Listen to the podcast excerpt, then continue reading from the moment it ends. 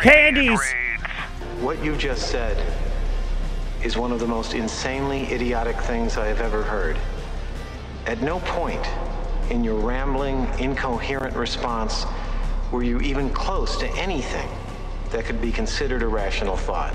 Candies! Raise. Everyone in this room is now dumber for having listened to it. I award you no points, and may God have mercy on your soul. Candies! Grades. God damn it, I hate Jack Paddock! Golden Knights now have a 3 2 lead over the Colorado Avalanche. They'll have a chance to close it out at home tomorrow night, which means we get to grade after game five. So, first topic for grades substitute teacher Adam Candy, Marc Andre Fleury. Oh God, this is the hardest one of all. Marc Andre Fleury gets a B plus plus. B plus plus. Anytime you see a goalie throw his head back and try to flip his stick up in the air, he's not getting an A.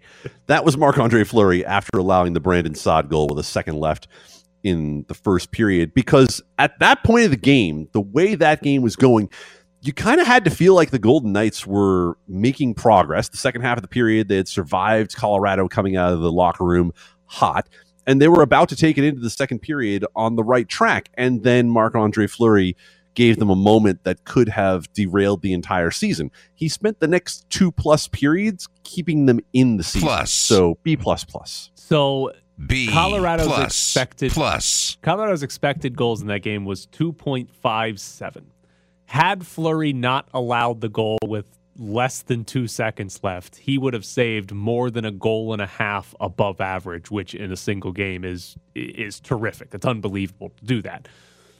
But he didn't. He didn't save the goal with two seconds left. So he was still good uh, over the whole course of the game. But it's it's I, I it's only a C. Like I'm only giving him a C. C. Like it's just such a bad goal that it almost negates everything else good that he did because it's like it like like you said, not that we've gone back and watched every goal he's given up. It might be the worst goal he's ever given up in his career. If Robin Lehner had let in that goal, people would be hanging stuffed pandas from the top of T-Mobile Arena right now and calling for his head. He was very good the rest of the game. If that doesn't go in, it's the easiest A plus you can give, but it's such a bad goal. It, it's just to see. It balances out. He was good everywhere else, but that was so bad that it's just a middle of the road C. Next C. topic. Jonathan Marchessault's goal. Just the goal is an A. A. we kind of have to look at Jonathan Marchessault as the most important non-goalie on this team right now, uh, which I say super cautiously for a guy who takes the dumbest penalties you've ever seen. like Jonathan Marchessault gets so mad at being short sometimes that he takes really really stupid penalties and then he goes and saves the team repeatedly in moments like he has. So Jonathan Marchessault is probably he's never going to get the real consideration for Conn Smythe, but he's one of the MVPs of this team thus far in the playoffs. I mean, if he keeps scoring the way he's scoring and they win the Stanley Cup, he might just get it. Um, I'm actually going to specifically grade William Karlsson on this, and William Karlsson gets an A plus. A plus. because this was this goal it's a three on two for the golden knights and william karlsson manages to take both of the two for the avalanche out of the play he skates across the face of one of them and makes him follow him and then gets the other one to drop down to block a shot sla- uh, slash try to stop a pass and when all this happens, Karlsson then makes a wraparound pass to Jonathan Marchessault, who's now all alone by the post and is able to flip this one into the net for a goal. Terrific job by William Karlsson in this three on two. And I guess I should also give Jonathan Marchessault an A A. because he actually scored in what was not really the most difficult shot of his career. But we saw Mikko Rantanen miss from that same exact spot in the first period. Actually, an even more open net in the first period. So maybe we shouldn't take for granted the guy finishing into an open net because Mikko Rantanen failed to do it earlier in the game. Fail. Well, no, you, you you also shouldn't take it for granted because Alex Tuch is on this team. That's true. And That's and true. while he did score last night, his his fatal flaw is open nets.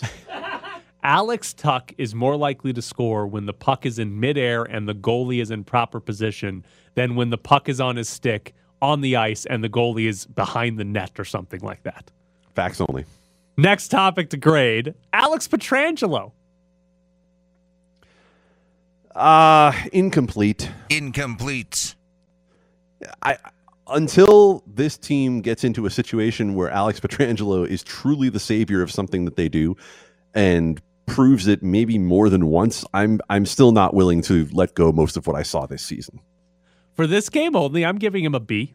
B. He had, for two periods, he looked like the only player on the team that might actually score a goal. At one point, he had six of the team's 12 shots on goal. He still ended up leading them in shots on goal and total shots and was tied for the team lead in individual scoring chances. He had a pretty rough day by like expected goals rate and Corsi. He it was it was him and the Mark Stone line that got matched up against the Landeskog new second line for Colorado that got dominated the majority of the game. So he didn't really have great analytics in this one. And he didn't score offensively, which has still sort of been the big critique of Pietrangelo since he came over. Is it's like he's supposed to be a, a guy that scores from the blue line, and you haven't seen that. But for two periods, he was the only one that looked like he might. So I'm giving him a B, B. kind of grading on a curve of how the rest of the team played through two periods, but still solid enough to get a passing grade and a decent grade overall for last night. All right. This one, I, I got to explain this one a little bit. So, game is in Colorado. Golden Knights fans that traveled, obviously during the national anthem, yell Knight as loud as they possibly can. We saw this in games one and two, but also last night in game five. During the anthem, when the Golden Knights fans yell Knight, parts of the Colorado Avalanche crowd just yell out loud the rest of that verse. So, what is your grade for Avalanche fans drowning out Golden Knights fans yelling out night during the anthem? Keep your finger on the plus button, Jared. A plus plus plus plus. A. Plus. Plus. Plus. Plus. Plus. Okay, that was one extra, but I appreciate it. No, I do appreciate it. Um, this is a fantastic troll job, and I can't even get too fired up about them using the national anthem to do it because we shouldn't be playing the national anthem at the games anyway. Uh, but if we're going to, and the Golden Knights fans try to have their own thing, and the Avalanche fans decide to up the ante, then I think it's kind of on the Golden Knights fans at this point. If teams are going to start co-opting their night, they got to come up with something else for Game Six. So, they got to come up with something brand new. do they though? I don't think they'll be able to do that. It took a while for the night to catch on. I don't think they'll be able to come up that quickly with something. Do we know? Has this been done before? Because the Golden Knights are not the first team fans to yell something during the national anthem. Plenty of teams do that, but I have never seen an opposing fan base drown out away fans by just singing the rest of the verse. Like, has that ever happened before? Do you know? Um, is that why you had me on today? Yes, to, to break down national anthem traditions by crowds. Okay, uh, not that I'm familiar Okay. with. So I'm also giving it an A plus. A. Plus. If somebody else had done it, I would have docked the grade a little bit. But until I find out, this is the best way to come back at a fan base that yells something during the national anthem. This is the like it's it's unbelievably perfect because it makes Asterisk. it useless for them to yell night during the anthem because you're just going to sing the rest of it and nobody's going to know what's going on. It's a perfect way to combat it and if they're the first ones to do it, phenomenal job by the Colorado Avalanche. Next topic. Nick Suzuki's cat. Now I'm scrolling through Milo's Instagram right now. Um, this is an attractive cat. Um, this cat gets a C. C. A. No, no, no, no, no A. Um, this cat gets a C because C. I um, it is important to know I am deathly allergic to cats. Um, and so I can't say I have a lot of inherent love for them, but I'm looking at this cat and tell me if I'm wrong. Is he drinking out of a straw Yes, it looks in like one he of these pictures? I- There's- I bel- Yeah, there is Yeah. a video or actually a picture of Nick Suzuki holding some sort of cup with a straw, and the cat has its mouth on the straw. I mean, that's next level stuff right there. I can't get my dog to drink from a straw. Like that's really impressive, and this is this is by all measure that uh, that I would think would be used. uh, It's a handsome cat. Um, he is listed as a Snow Lynx Bengal boy, uh, born on February 11th of 2020. Very important to have his birthday. He has 1,487 followers. I like now this let me click over um on on to see oh i can't see who is following i'm not logged into instagram um ha- bi- biggest question have you been blocked by snow bengal milo No, I have not. I have not been blocked by Nick Suzuki's cat, and I probably won't because I'm going to give the cat an A. A. A because he's a cute cat, and B because I just found out he could kill you. B. So it's a good cat. That only gets an a i figured there would be multiple pluses attached to that Well, I'm not not that vengeful of your death yet. Yeah, give it a. well little no while. you haven't seen what the other options are in the morning if ed's not here All right, last topic for Candy's grades. Vadim Shipachyov won the Golden Stick, A. which is the A. MVP of the A. KHL. i don't even care what else you say as soon as you say shippy's name it's an a A. Vadim Shipachyov is an A, at all times, in all places, no matter what hockey team he plays for, no matter what country he resides in, no matter what George McPhee is saying about him at any given time. Vadim Shipachyov is an A hockey player. A. Should I give an F to Gerard Gallant or George McPhee for Vadim Shipachyov not being a Golden Knight? George McPhee. Okay. George Gallant didn't do anything. Hey, he That's didn't not his play- fault. He didn't want to play him. Well, George McPhee didn't exactly force him to. Yeah, I know. I just like it's very it, Vadim Shipachyov. It's very clear that the guy is good at hockey. Like he's been awesome in the KHL. He tried to come over here and play in the NHL and ran into like what the worst possible situation from an organization standpoint he possibly could have. Where like, ah, we're trying to keep Jason Garrison from getting claimed on waivers, so we're gonna have to send you to the AHL to start the season because you're still waiver exempt, and Jason Garrison isn't, and someone might claim him, and that fifth round pick we might have gotten for him will be gone forever. Like it was brutal for Vadim Shipachyov. I hope somehow he finds his way back to the NHL. Well, also, add in one more thing. At the time, that AHL team played in Chicago. And so he didn't even like maybe he could have dealt with the AHL team being up the street from me here in Henderson, but he's he's shipped off to Chicago. He's not even close. Shippy got shipped off. Like I, I I love everything about Vadim Shipachyov having success because we've actually now advanced to the point as people following this franchise that there is history that you have to explain to people. Right? You just had to explain who Vadim Shipachyov was and why they went through such a mess with him because we've actually have enough history now with the Vegas Golden Knights. It's like, oh yeah, remember that guy? And I got to mention Jason Garrison of all people as an important Mr. part of this Garrison. history. Oh. Mr. Garrison and Mr. Hat. All right, coming up next, Sam and Ash join the show. Do you want to schedule a parent teacher conference after hearing Graney's grades? Call the press box voicemail and let us know. 702 720 4678 and let us know who deserves a higher grade.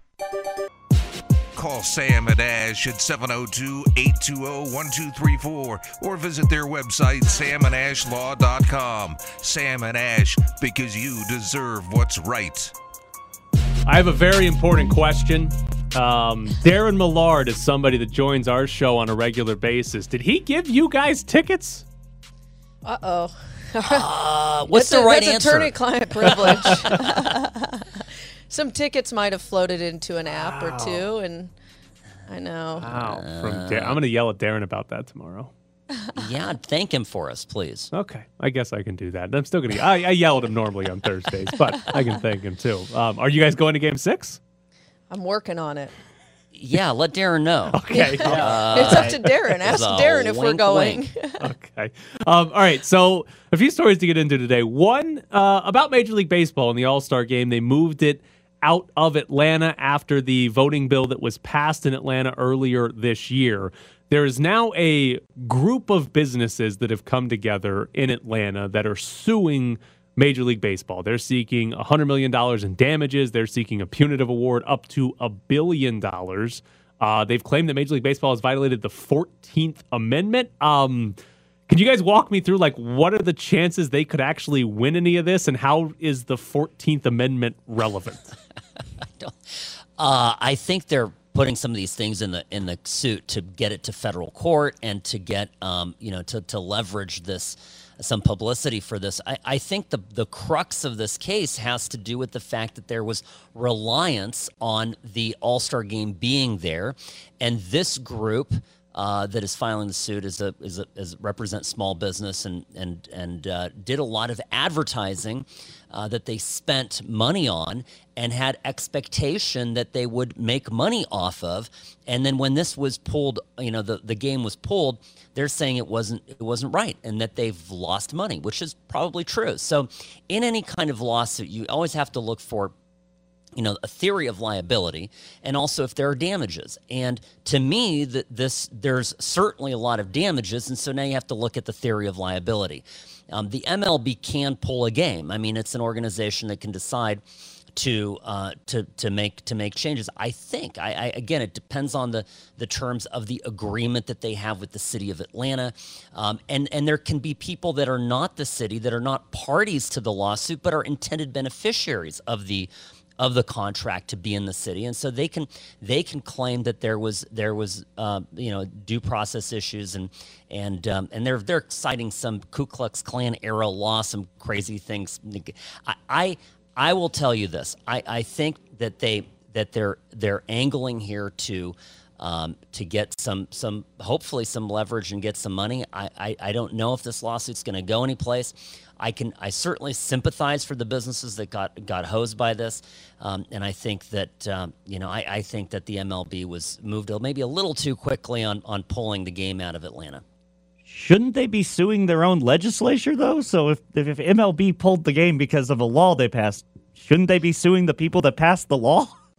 No, but I mean, I mean, I think that's a that's an you know now you're getting into an interesting point because the there are a number of states where the MLB happily does business that have eh, similar, if not more, restrictive laws than this was. So I think that the nature what they're saying in the suit, Jared, is they're saying this is nonsense. You literally made this decision based on knee jerk nonsense. Now, as an attorney, I'm looking at this. I'm going, well, the MLB can make a decision for whatever nonsense they want. I don't. I'm not here. I'm not in the business judging their nonsense decisions, but does it does it violate a contract? Does it do, are is there detrimental reliance? Did these small businesses rely? Did they have an expectation that they would did they spend money in order to make money right these are things that business owners do uh, kind of like we do on your program so it, it happens and we do this and and so and all of a sudden the, the rug got pulled from out underneath them and so they're suing one interesting detail from their lawsuit is that they are part of the damages they're seeking is to pay them back this group of businesses for signs in New York Times Square and advertising in the New York Times that this group took out to criticize Major League Baseball. How, in any way, is that a valid thing to sue someone for? Hey, because of your decision, we had to criticize you. You have to pay us back for that. this part of it is is baffling and silly. I, I have to say, when I read some of these public complaints that you that get a lot of publicity for whatever reason, don't you kind of just always picture Doctor Evil with his pinky up, like I want one hundred million dollars, and everything else under the sun, and that's kind of what's going on here. So, do they win anything at the end of the day? Like, if they get this to federal court, like, is there any way they can actually win some money off of this? I don't think it's a 14th Amendment win. I do. It would be very interesting to know what kind of contract the MLB had with the city, right, for this game. Um, everything isn't. It's all the devil's in the details, right? It's always in the words that are in the agreement, uh, and and I would look for. I would look in that contract if I was re- representing either side. I would look to see if there's anything in it that that obviously that what's what outs does the MLB have? And if this was not an appropriate out, then people who are not parties to the agreement, i.e., you know, some mom and pop business that that spent money, you know, that had an expectation of a reward, and and you know, geared up. Let's say, let's say they ordered more goods, they ordered more hats, they ordered things that cost money, and they had an expectation to recover that money and possibly even make a profit even though they're not parties to the original agreement, if the agreement was violated Um, it doesn't necessarily have to be the the uh, the city of Atlanta who made the agreement with the MLB or Truist Field or whoever that signed the agreement for the All Star game that, that can sue. Other parties who had who who relied and and and suffered as a consequence were intended uh, beneficiaries of the agreement um, uh, definitely can recover.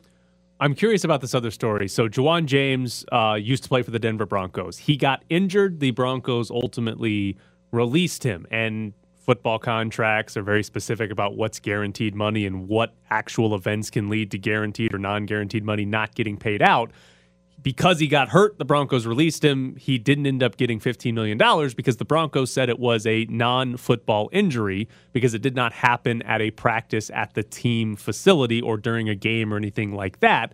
But Ja'Wuan James is now suing, trying to get $15 million back that would have been guaranteed if he had got hurt at the facility because he's claiming that even though he wasn't at the team facility, he was told by coaches to go work out with teammates away from the facility.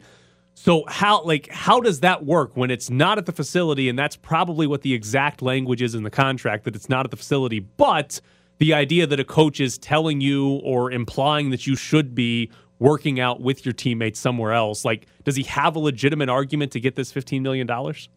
Yeah, I would say absolutely. Um, you, you see this a lot with uh, employers and employees. There's a contract of sorts that, that lays out the terms of that employment. Like you will go here, and in exchange, we will pay you X amount of dollars. Anything beyond, anything you do outside of that specified location is not covered, not compensated, et cetera, et cetera.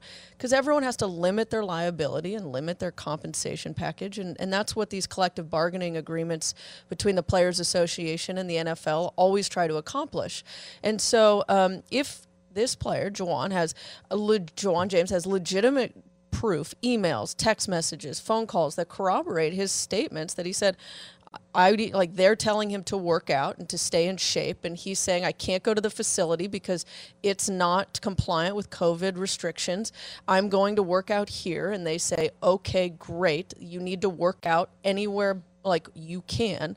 Then I I support him. I think he's got a case. He's now his employer is rewriting the contract and the agreement it's a that and that's going to be a problem that the Broncos face and and it's going to be a notice to every other team and coach and trainer like hey don't tell your players anything like that because it now exposes us all to this significant liability above and beyond what any of us ever calculated and the risk we ever assumed. Tyler you know what they say about contracts? They're they say contracts are written to be broken.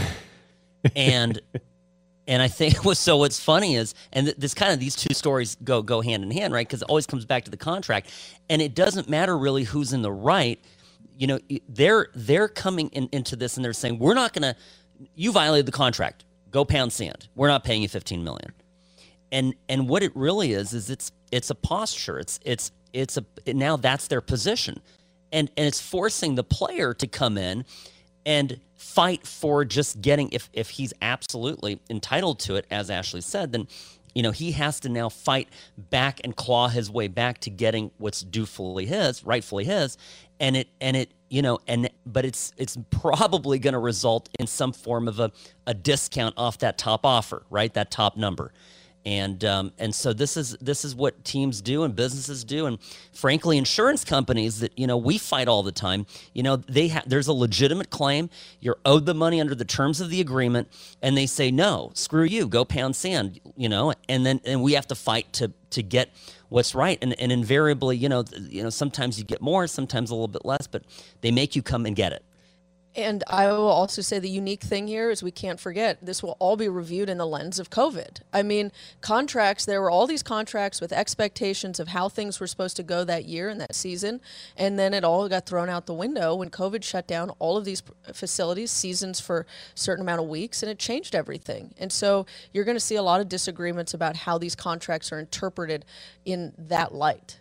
I don't know if either one of you have a specific example, but like outside of the realm of the NFL, just the idea of employer versus employee and even though it's not like some a part of their actual agreement that this is the service I'll provide and this is the pay you'll give me there's still a pressure of the employee to do what their employer asks even if it's outside that scope. How often does that come up? How often are there lawsuits where an employee is suing a former employer for hey they asked me to do something outside of work and I got hurt or whatever it ends up being Well, this comes up a lot with the workers' compensation world. You know, a, a, an employee gets injured while they think they're on the job and they try to get treatment and remedies through the workers' compensation pro- program of their employer, but their employer says that and their the employer's insurance company says that's beyond the scope of this employee's duties regardless of what side conversations were had. And so the workers' compensation insurance company will try and deny benefits because it was outside of the scope of the employment. And then the employee, the injured person, has to argue why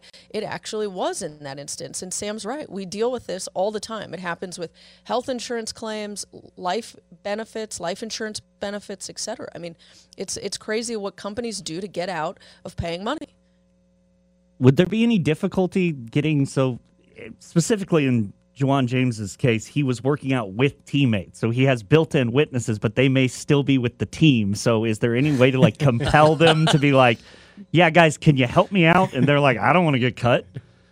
That's actually that's a great that's a, a, it's, it's that's a, great, a, great, point. It's a great real life point. You've got to know who your witnesses are. Are they li- likely going to be friendly at the time of trial or any type of hearing? Um, and that's always something you've got to think about and get their statement early on and get their position. But the fact that they were there, um, that helps your case, you, even without whatever they say. Well, it's samandashlaw.com. 702 820 1234 is the number. Samandashlaw.com. Uh, good luck with Darren in game six.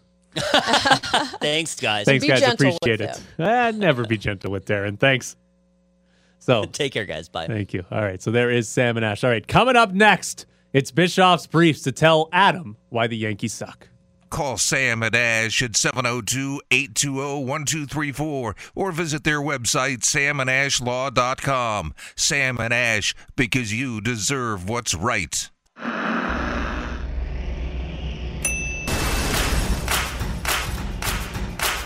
Bischoff's Briefs. Dude, I'm not gonna cave in. End of story, dude. Bischoff's Briefs. Dude, dude, dude, dude, dude, dude, dude. Bischoff's Briefs. Dude. Bischoff's Briefs. I guess you've got a point there.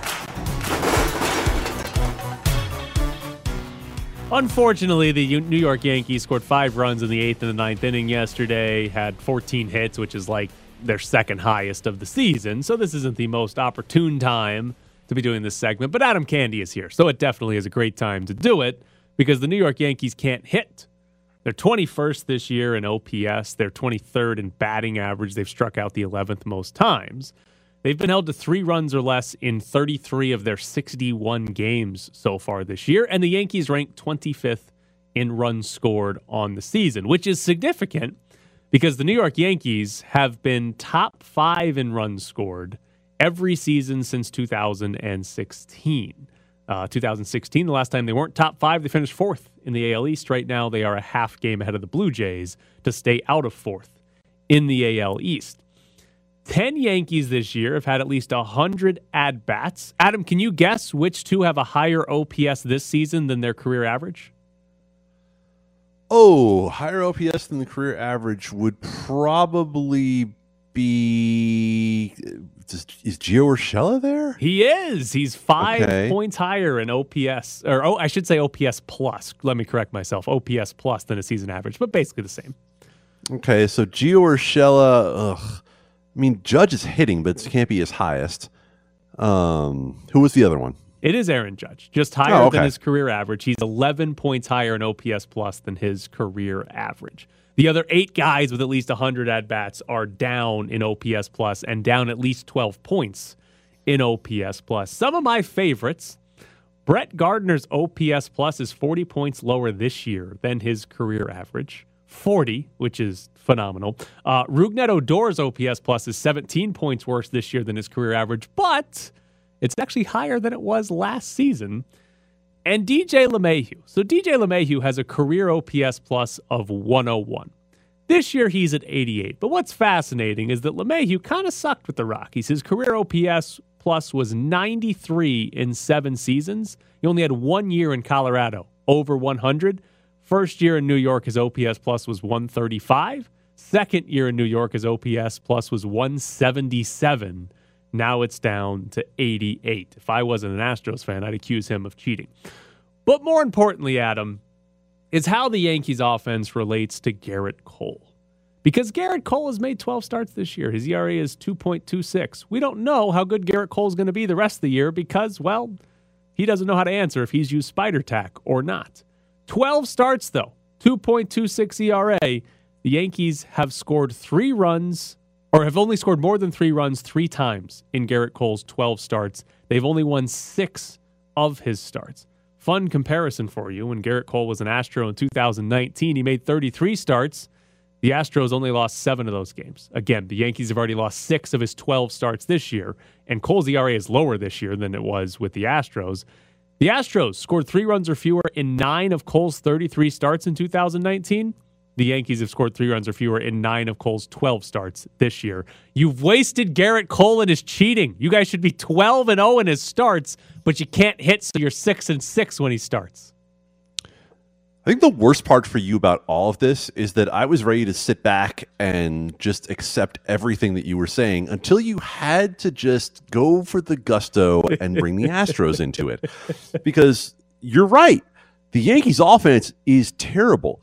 Um, a Major League Be- Baseball executive told Joel Sherman of the New York Post earlier this year, yeah, they're so right handed and so power or bust that basically give me anyone who's got 95 and a slider and I'm good. Like you can pitch to the Yankees. They have no left-handed hitting to speak of. You um you cherry picked stats from Brett Gardner and Rougned, Rougned Odor, which let's be honest, Brett Gardner and Rougned Odor shouldn't be starting for a Major League Baseball team in the first place. And so the fact that they suck is not unexpected. Now, DJ LeMahieu, OPS plus a stat that incorporates power. DJ LeMahieu hit for far more power in his first two years in New York than he ever had over the rest of his career. Uh, the fact that he has a slugging percentage lower than his on base percentage this year, however, is less than ideal. Um, are we wasting Gerrit Cole? Well, unlike the Astros, we have no idea which pitches are coming. And so it makes it a lot more difficult for our hitters, struggles or no struggles, to be able to provide our pitcher the offense that the Houston Astros were able to provide to theirs. Well, maybe you should start cheating in all facets of the game and not just pitching. Not just spider tack? Get it together. Like if you're going to cheat in one area, why not go all in? Well, the Astros proved it because did. where did Gerrit where did Gerrit Cole become a better pitcher? Yes, I'm not the. Here's the thing about the Astros. I, in all seriousness, if you had told me in 2017 or 18 or 19 that the Houston Astros were cheating, I would have absolutely believed the starting pitchers are cheating. Absolutely, because every single pitcher that came to the Astros, not every single one, but most of them, like got better, and it was like, yeah, this guy's awesome now. Like Wade Miley at one point was awesome for like five months for the Houston Astros.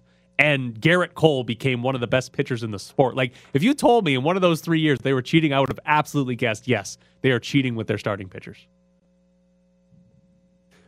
Glad to hear you say it out loud. I'm hoping it feels good to you to, to hear it from yourself. I've Um, never you know- denied it. Do you think I've denied it? Oh no, no, no! Okay. You've basically tried to say everyone should have been cheating the same way the Astros were cheating. You guys should all Yeah, be mad right. at your teams for not doing it. Sure. Yeah. Sure. Not cheating more effectively. Here, but here's the thing: what we're actually finding out is everyone is cheating. They're just not cheating as flagrantly in, as the Astros were. You say flagrantly. They're I all say- cheating. I say as well as efficiently. Hmm. Efficiently. Yep. The whole system doesn't seem particularly efficient. it, doesn't. required a trash can. And it was It still required a guy- everybody else. We're like, who's going to be down there banging the trash can today? I don't know. Whose turn is it? See, it's my it, the Astros might not even been that efficient. There might have been teams that are way more efficient. That's why they didn't get caught. So here's the thing.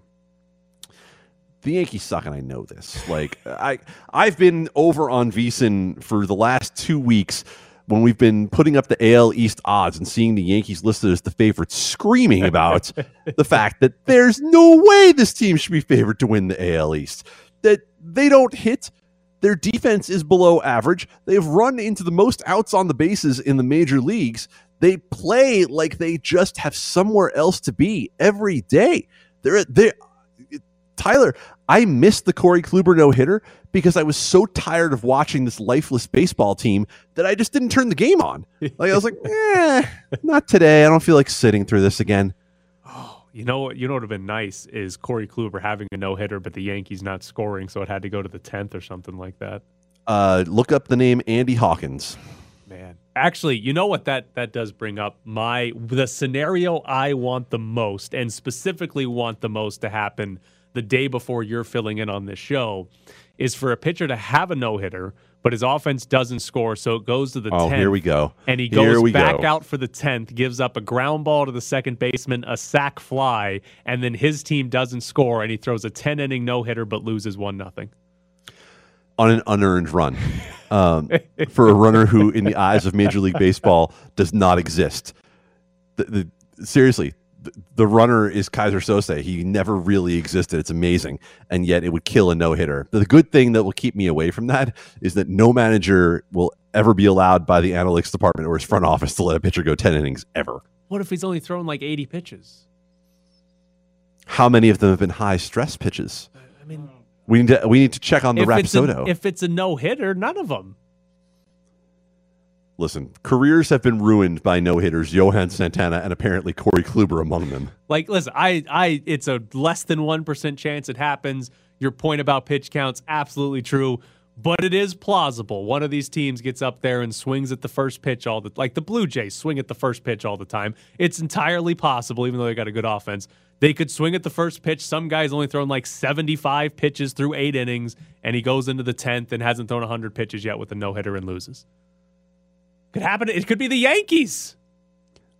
I'm telling you, Andy Hawkins versus the Chicago White Sox in the late 80s. Look it up. He lost 3 nothing in a no-hitter because the Yankees defense was also so bad at that point that they committed multiple errors and they didn't score any runs for him. My favorite minor league game that I've been to was a Mississippi Braves game, and I can't remember who the other team was, but their pitcher had a no hitter. It was a one nothing game with two outs in the bottom of the ninth. He walked the guy and then gave up a walk off home run. Oh. Ow. Ow. That's even better than uh, Carl Everett, who does not believe in dinosaurs, breaking up Mike Mussina's perfect game with eight and two thirds in at Fenway Park. Carl Everett doesn't believe in dinosaurs? Carl Everett does not believe in dinosaurs, doesn't believe they exist. Okay. Jerry Reuss, who's a Las Vegas local, in 1980, I'm well aware of Jerry Reuss. in 1980 missed out on a perfect game due to a throwing error in the first inning where but he did have a no-hitter where he struck out two batters.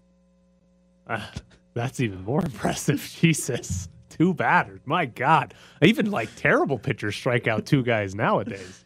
Do a no hitter and had two strikeouts. And and by the way, Jerry Reuss is an A plus human being, and that that that pains me greatly to hear. All right. I don't know what's coming up next. Find out with us. Who the hell knows?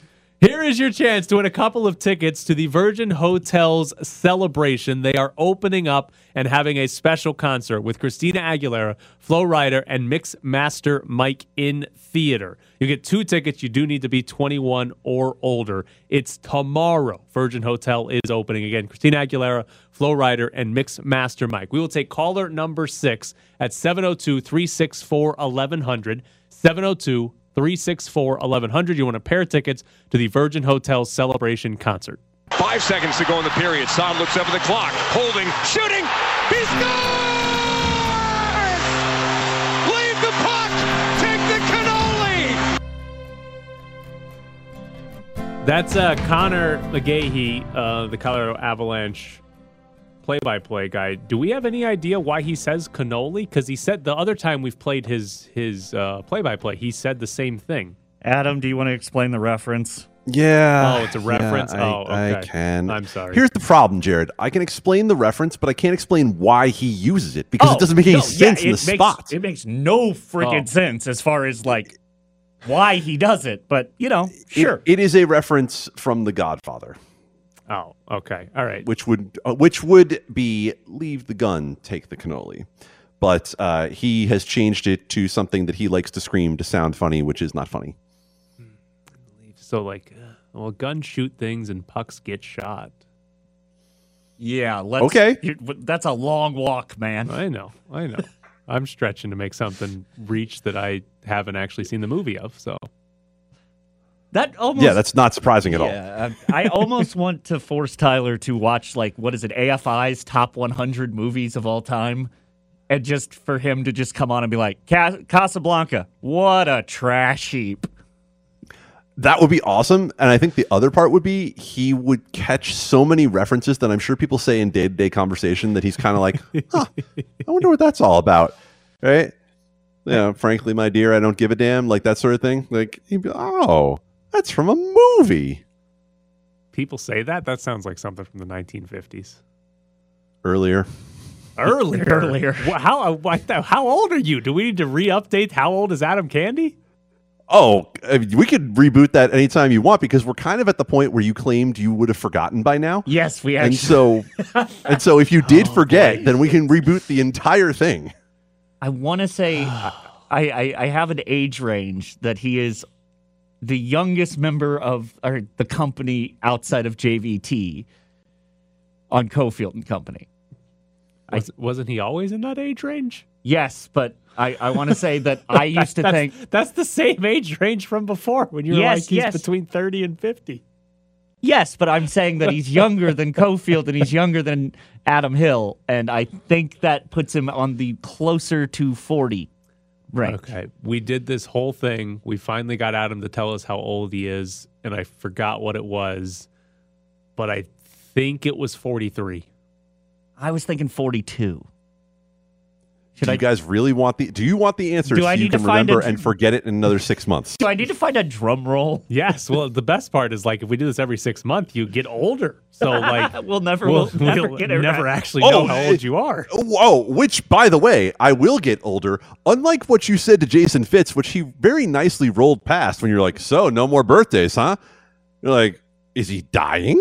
Yeah. Like Jason Fitz will never have a birthday again. Yeah, it was you know more of a shot that somebody else doesn't need to have a birthday. So you know we actually talk to him when we're supposed to talk to him. Okay, so Be helpful. uh, you say 43, Tyler. Jared says 42. As I always say about the press box, trust Jared. Ah, yeah. Damn. All right. All right. So this ended on a sour note for everyone, including the audience, because nobody likes Jared. I don't think that's true. I think more people like you than you think. Like the seven people you've grown on them. There's a there's a very specific audience for Jared Justice. I am. I am. Oh, I'm like he knows herpes. yeah. Once, He- he- once I get in there, you can't get rid of me. Yeah, well, No, he's he's told us about his dating life previously. I understand that there's a very very specific audience for Jared Justice. He was married once. That's not what I'm talking about. But yeah, uh, listen, of the three people on this show right now, Jared's the one that was married. Uh, there might be another. You've been married? 30. I love how little you know about me. I love how long we've been doing these shows and you know nothing about me. Why why do people tell me I need to get married when everybody I know just gets divorced? You're a little bit of an outlier. Man. My own family's like 2 for 7 in marriages. Oh my god. We're I mean, not doing uh, very well. the, the Yankees would bat that fourth. Four, three, two,